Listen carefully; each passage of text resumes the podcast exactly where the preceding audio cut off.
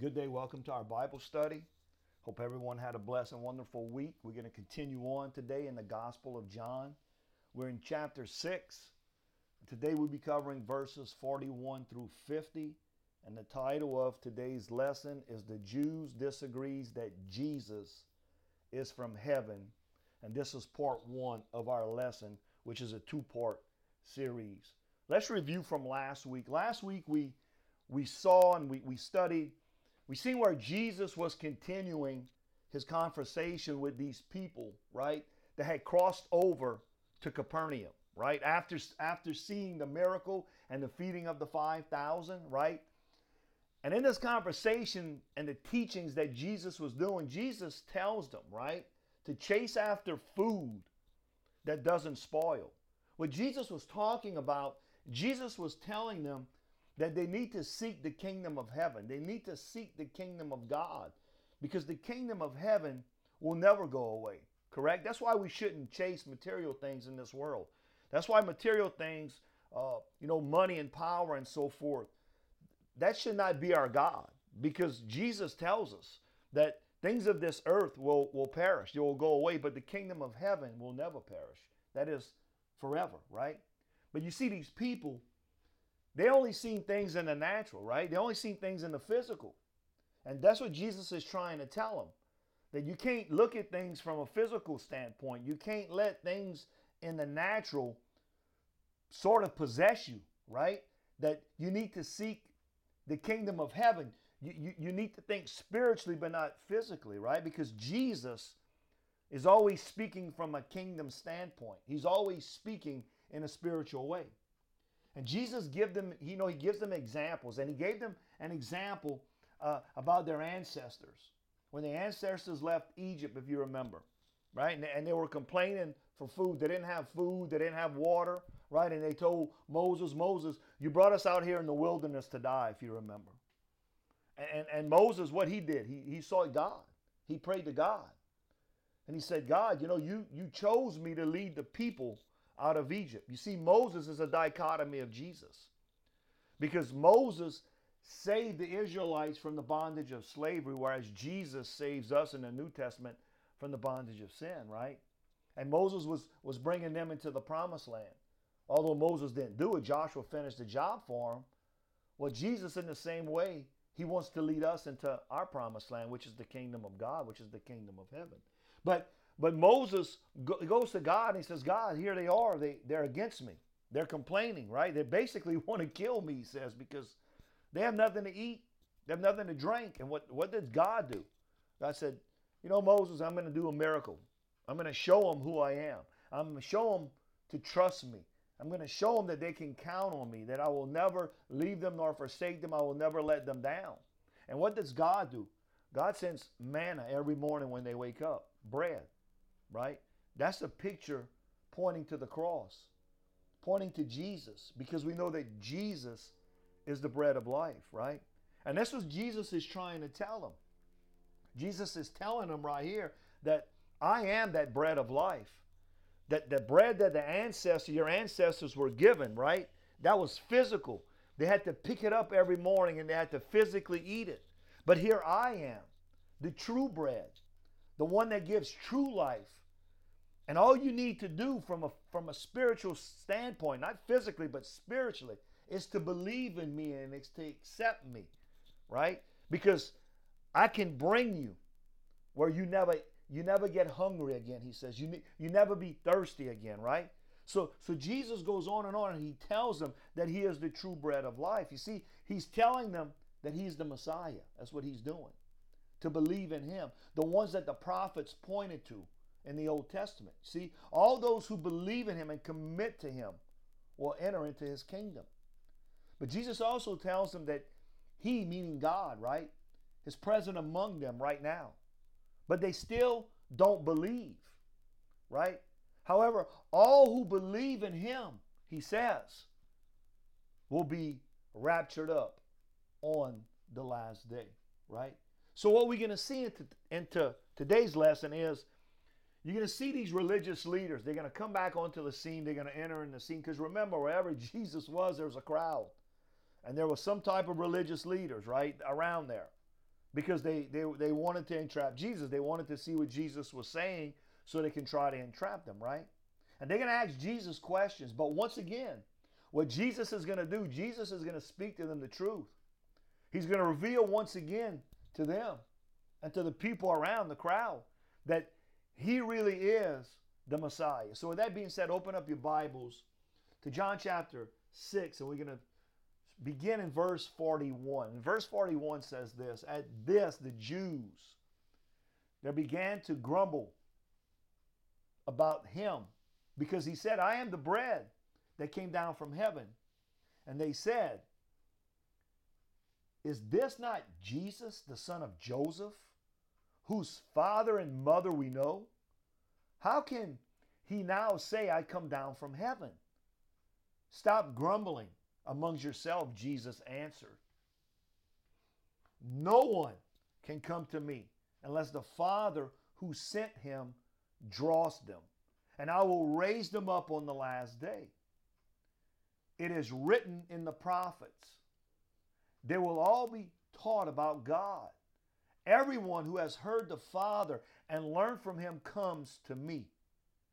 No one has seen the Father except the one who is from God. Only he has seen the Father. Very truly I tell you, the one who believes has eternal life. I am the bread of life. Your ancestors ate the manna in the wilderness, yet they died. But here is the bread that comes down from heaven, which anyone may eat and not die. So let's go back up to verse 41.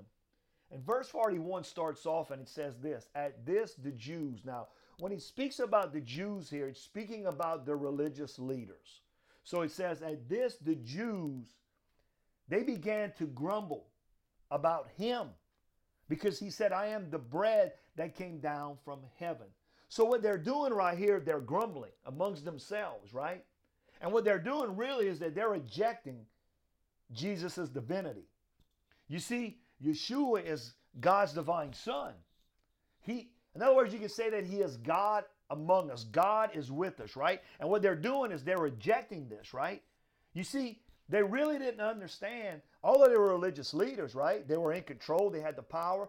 They really didn't need, see a need for their own forgiveness, you can say.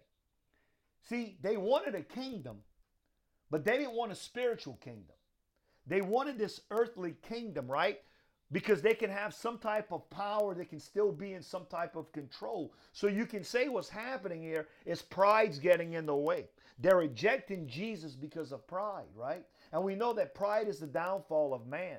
That those that have pride, that never get rid of pride, will never enter into the kingdom of God, right? That's what scripture tells us, right? So they're rejecting Jesus right here because of their pride. Verse 42 They said, Is this not Jesus, the son of Joseph, whose father and mother we know? How can he say, I came down from heaven? So they're saying, Man, we know this man right? That's what they're saying. We, we know that he comes from Joseph, who's a carpenter, and Mary, right? In other words, he's a son of a carpenter, we know him. Now, this is what they, they believed. This is what they, they thought, right? But you see, prophetically, we know that there will be a son that enters into this world, right? Uh, in, in, in, in other words, you can say this that God will give a son supernaturally to a virgin, right? and that virgin's going to give birth through the Holy Spirit supernaturally, right? And and the one that's that's going to be born is the son of the most high God, we can say. Amen. Now, is it true that God used this woman? Yes, it is, Mary. And they and and and they know Mary and Joseph. They understand that that it, a very important truth here you need to understand that that when they say concerning Jesus they say he, he's not the son of Joseph, right? But you see, they're missing the prophetic part of all this. What, what, do I mean? You see, if they really understood the prophets, and they did, they studied the prophets, but there was a problem because they got away from the prophets, right? They would know that God is going to send a son through a virgin, which is going to be the Messiah, conceived by the Holy Spirit, right? So they're thinking, I know Joseph, I know Mary. See, they're thinking in the physical, right? That's what they're doing right here.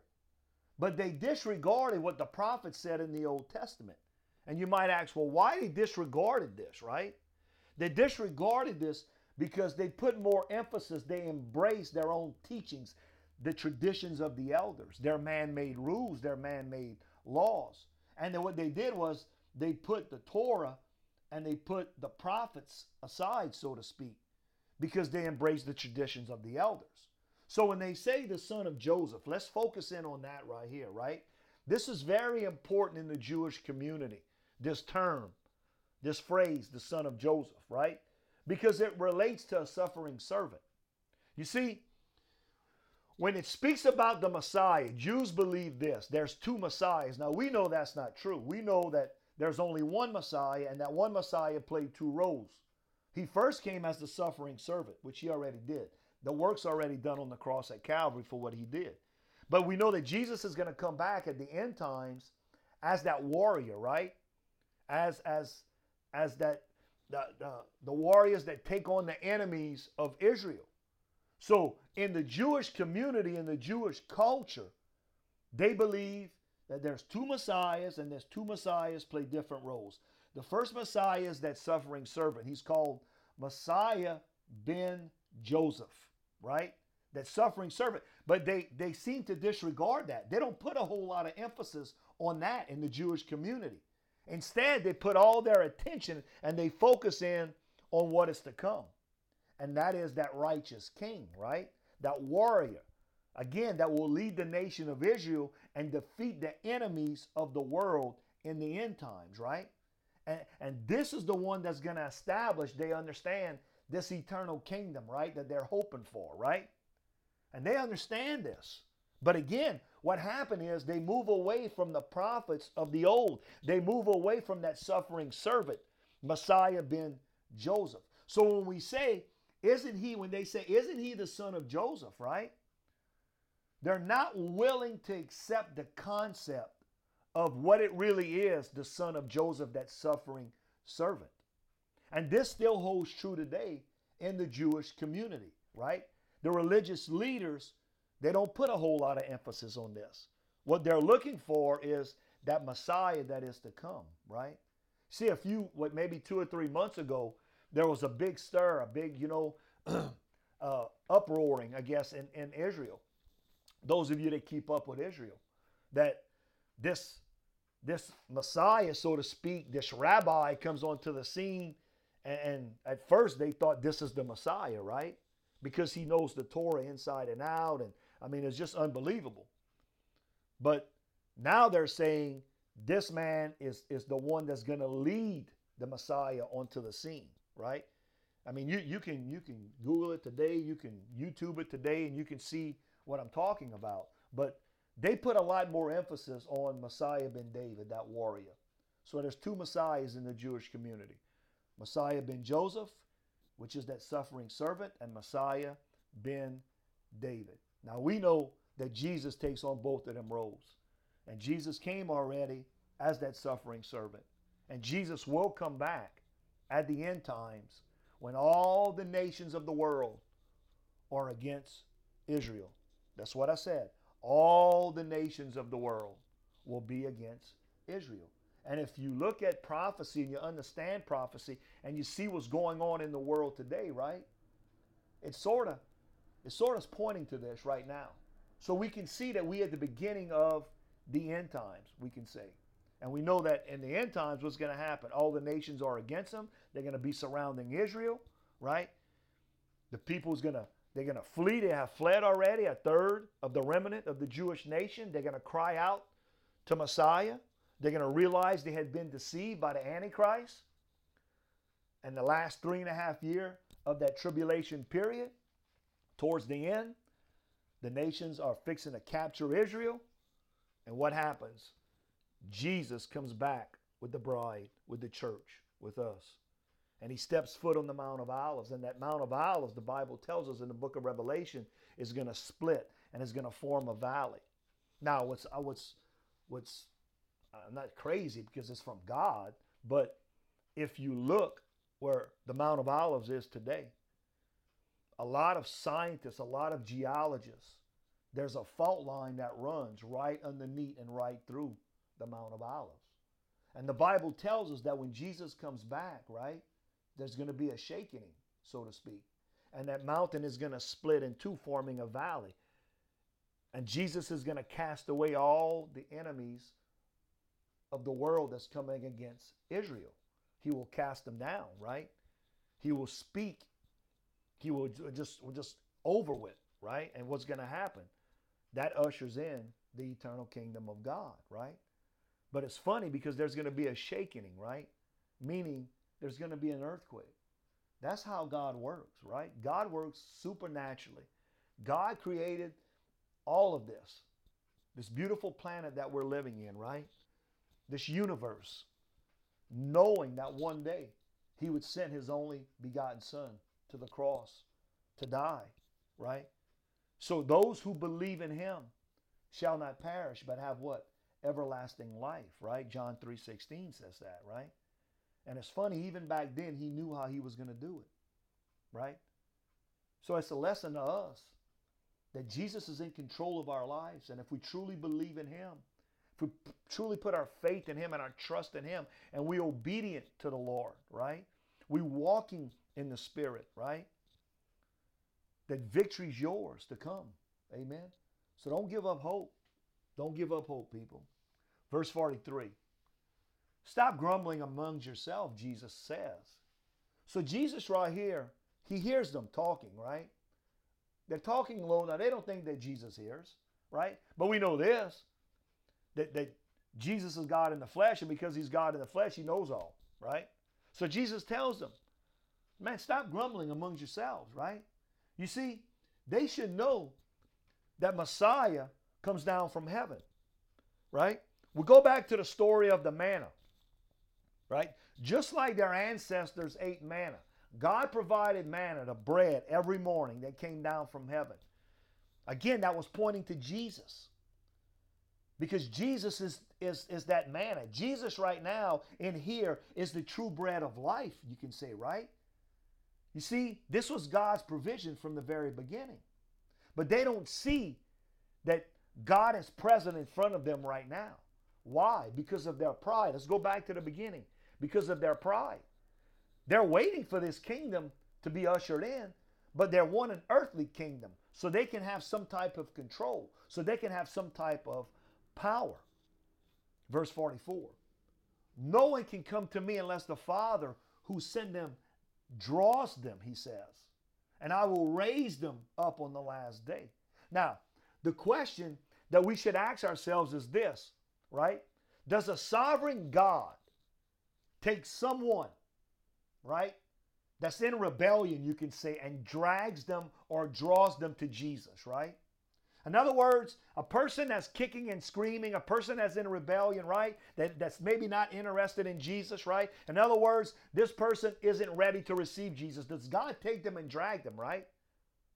No, that's not what we're talking about here. So let's focus in on this word draw, right? This has several meanings biblically speaking, right? And, and the first can mean dragging. Let me give you an example.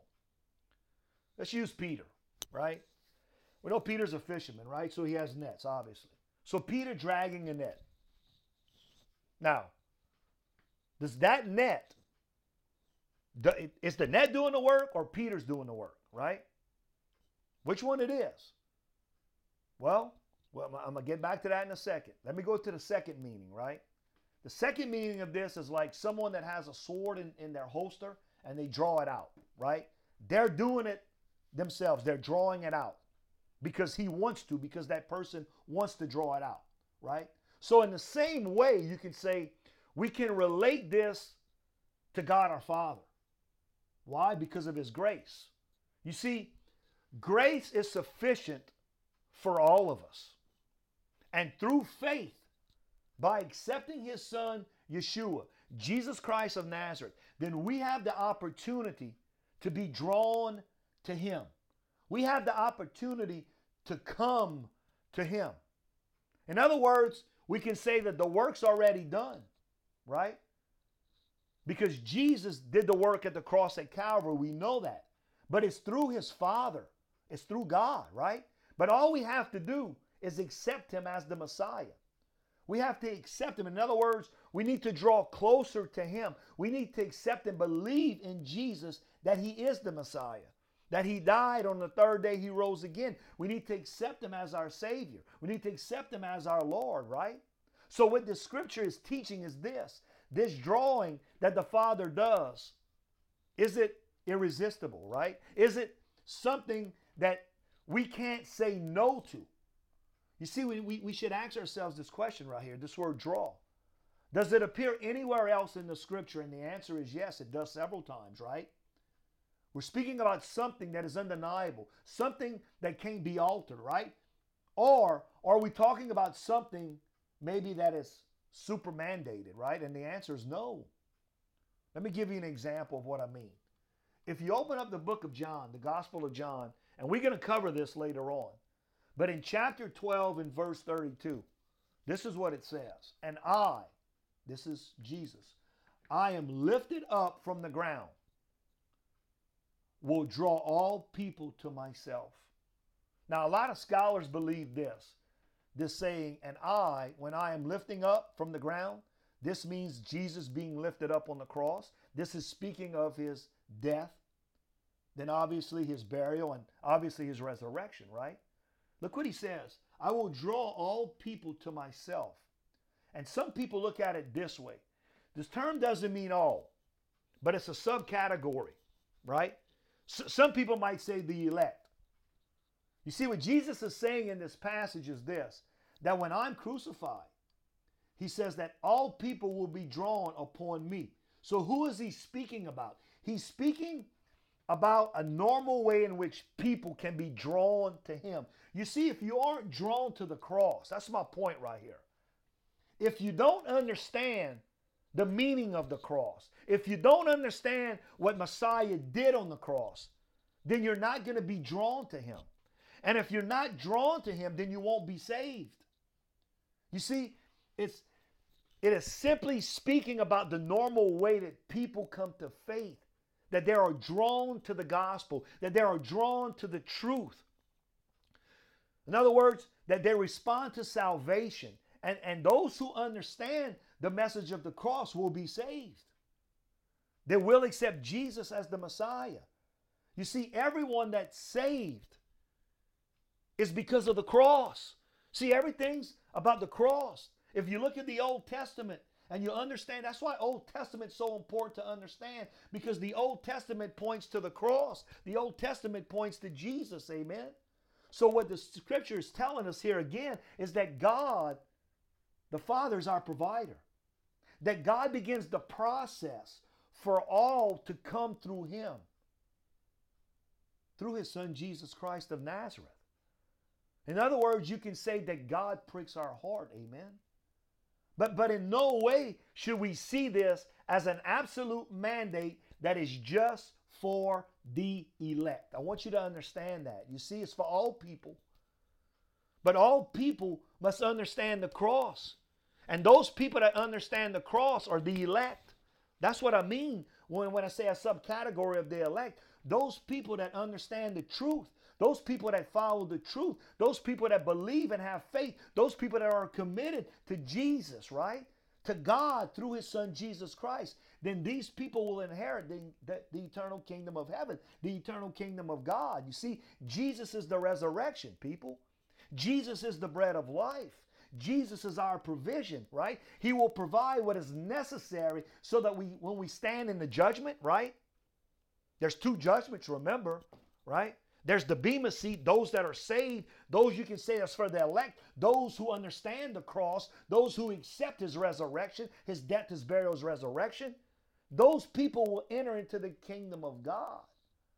But those people who don't, then you're going to face the white throne judgment at the end. And you're going to be cast. Now, you're going to bow before Jesus. You're going to kneel, you're going to bow, and you're going to say with your, with your mouth that Jesus is Lord and Savior, that Jesus is Lord of Lord and King of Kings, right? But then after you say that, he's going to say, Depart from me, you evil and wicked, because I never knew you and you never knew me, so I don't know you, so go. And he's going to cast them into the lake of fire, which is hell. So again, what the scripture's saying is God, not people, plays the most active role in salvation, right? When someone chooses to believe in the cross, when someone chooses to believe in Jesus, and they uh, really understand the meaning of the cross and what Jesus did, through his Father, right? That God sent his only begotten Son to die for us, for the sins of the world, that he took the sins of the world upon his shoulders. He took that punishment, he took that beating, right? He took that brutal death for us so we can have a chance at the kingdom of God. In other words, we need to accept Yeshua as our Lord and Savior, right? And we do that by the urging of the Holy Spirit, amen? See, God does the urging. Then we got we have to decide amongst ourselves, right, whether or not to believe. So no one can believe in Jesus without God's help. That's what this is saying because God draws them to Jesus through the cross. And if we believe, then you're going to enter into the kingdom of heaven. You're going to enter into the kingdom of God. Amen. Verse 45. It is written in the prophets they will all be taught by God. Now, what does he mean by that? Taught by God. See, this means people coming into his kingdom, coming into the kingdom of God, coming into the kingdom of heaven. They're taught by God. Well, you might say, how? Through this Bible. By understanding the truth, by understanding the word, by understanding God's word, including the prophets. That's why it's important to study your Bible. It's important to understand the Bible, right? It's important not only to understand the Bible, but to understand prophecy and what the prophet said. Look what else he says in the scripture. Everyone who has heard from the Father and learned from him comes to me. This is Jesus speaking. You see, if you don't understand biblical truth, right? Both Old and New Testament, I'm talking about that it points to the cross, that it points to Jesus, right? If you know and you understand that, then that person accepts Jesus as their Savior, accepts Jesus as their Messiah, accepts Jesus as their Lord and Savior. You see, we are taught by God through the Holy Spirit to seek and learn the truth, to learn His Word, to learn this Bible. Amen. Verse 46 No one has seen the Father except the one who is from God. Only he has seen the Father. So Jesus here is speaking of himself. He says, No one has seen the Father except the one who is from God. Remember the Trinity? God the Father, God the Son, right? Jesus of Nazareth, and God the Holy Ghost, God the Holy Spirit, right? So in verses 45 and 46, this is what he's speaking of, right? You see, we're not going to simply discern things by ourselves. That's what it's saying in verses 45 and 46. See, none of us has ever seen God. So, what he's saying here is that we need to understand his word. We need to understand the Bible. Why? Because it reveals revelation, it reveals truth.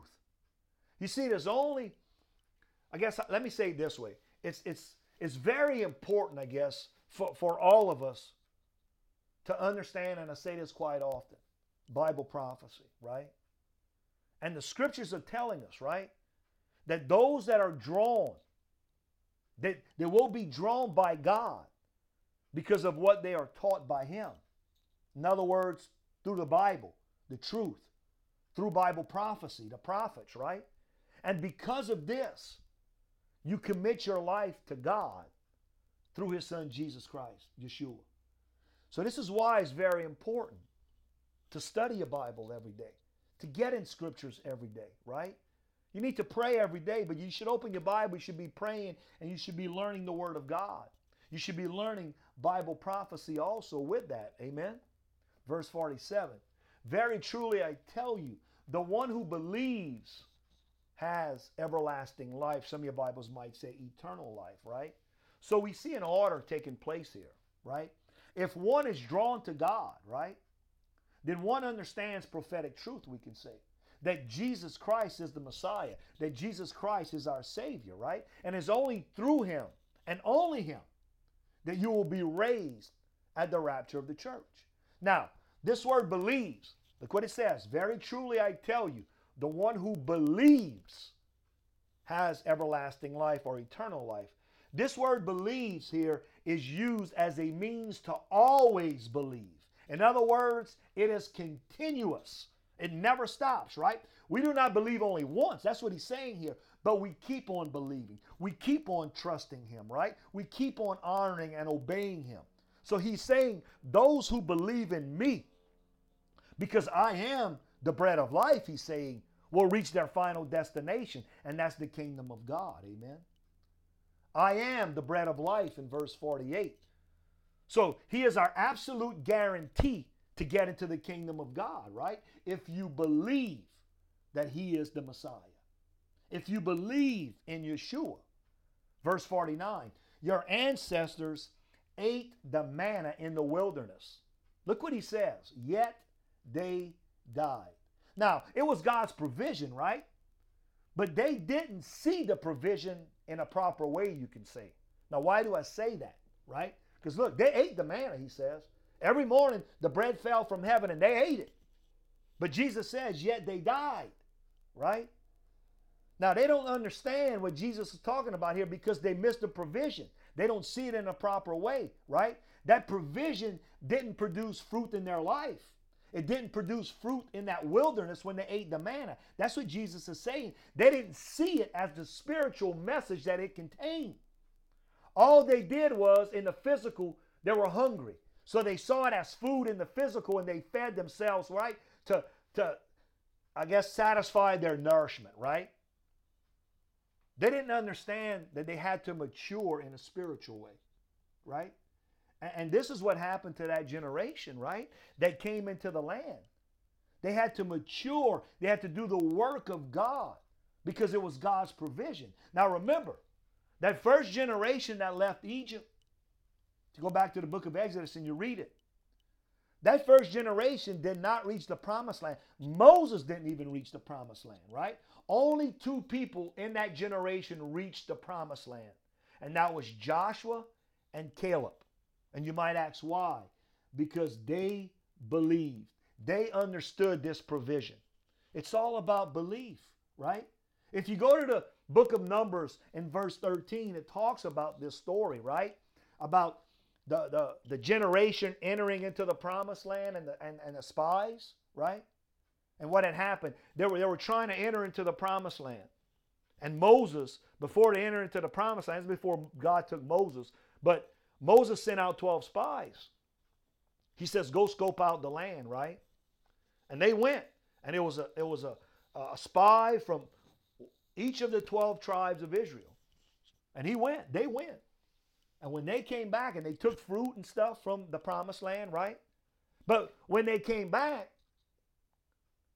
Moses says, What do you think? What do you see? Can we capture the land? Now, God told them they were going to capture. God said, I'm going to give you the promised land. It's yours. But you got to trust and believe in me, right? That's what God said. Man, and you know, 10 out of those 12 come back with a negative report.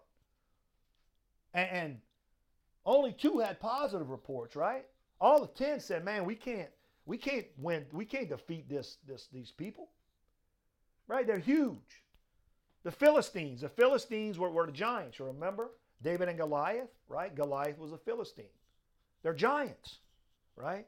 And, and, man, we can't do that, right? I mean, and if, if, you say giants, where giants come from, right? Giants were present on this earth at one time. And if you go to the Bible, the Bible tells you how giants came about, right? Fallen angels from heaven that came down in the form of man, right? They deceive man because that's what Satan is about. Satan is about deception. And what they did, they lay with earthly women. And these earthly women conceive babies. And these babies were known as the Nephilim, right? Those were the giants. Well, these spies come back, man, and, and they, man, like, we there's no way 10 of them say we can defeat these people because they're so big, they're so huge. Now it's it's a land flowing with milk and honey, they said. There's no doubt about it. But these people are huge, and we stand no chance to defeat them.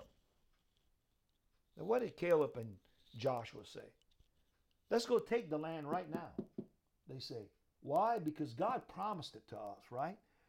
God said it's yours. You just got to believe in Him. You just got to trust in Him. See, once again, it's pointing to the New Testament. It's about belief. It's about belief in Yeshua.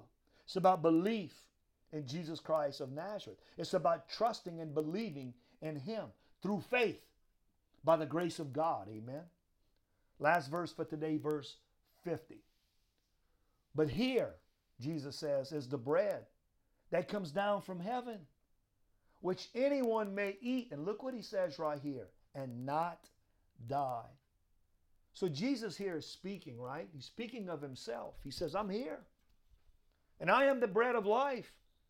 And if you accept me, he's saying, if you believe in me, if you commit to me, if you trust in me, right? You might physically die because we all going to physically die, absolutely. But you're going to live on forever in the eternal kingdom of God, right? But we need to understand, right? Jesus comes down from heaven and he comes as this bread of life, right?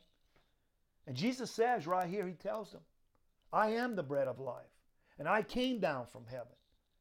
And all those who trust and believe in me, all those who have faith in me will never die. He says, You will never go hungry. You will never be thirsty, right? You see, Jesus is telling us right here that Jesus and only Jesus gives everlasting life to all those who believe and all those who trust and all those who have faith in Him. Amen. And that ends our lesson for today. We're going to be back next week. We're going to continue on in the Gospel of John. Until next week, y'all go bless somebody. Y'all be a blessing, blessing for someone this week. Serve. Remember to be a servant for the Lord, right? We appreciate you all tuning in.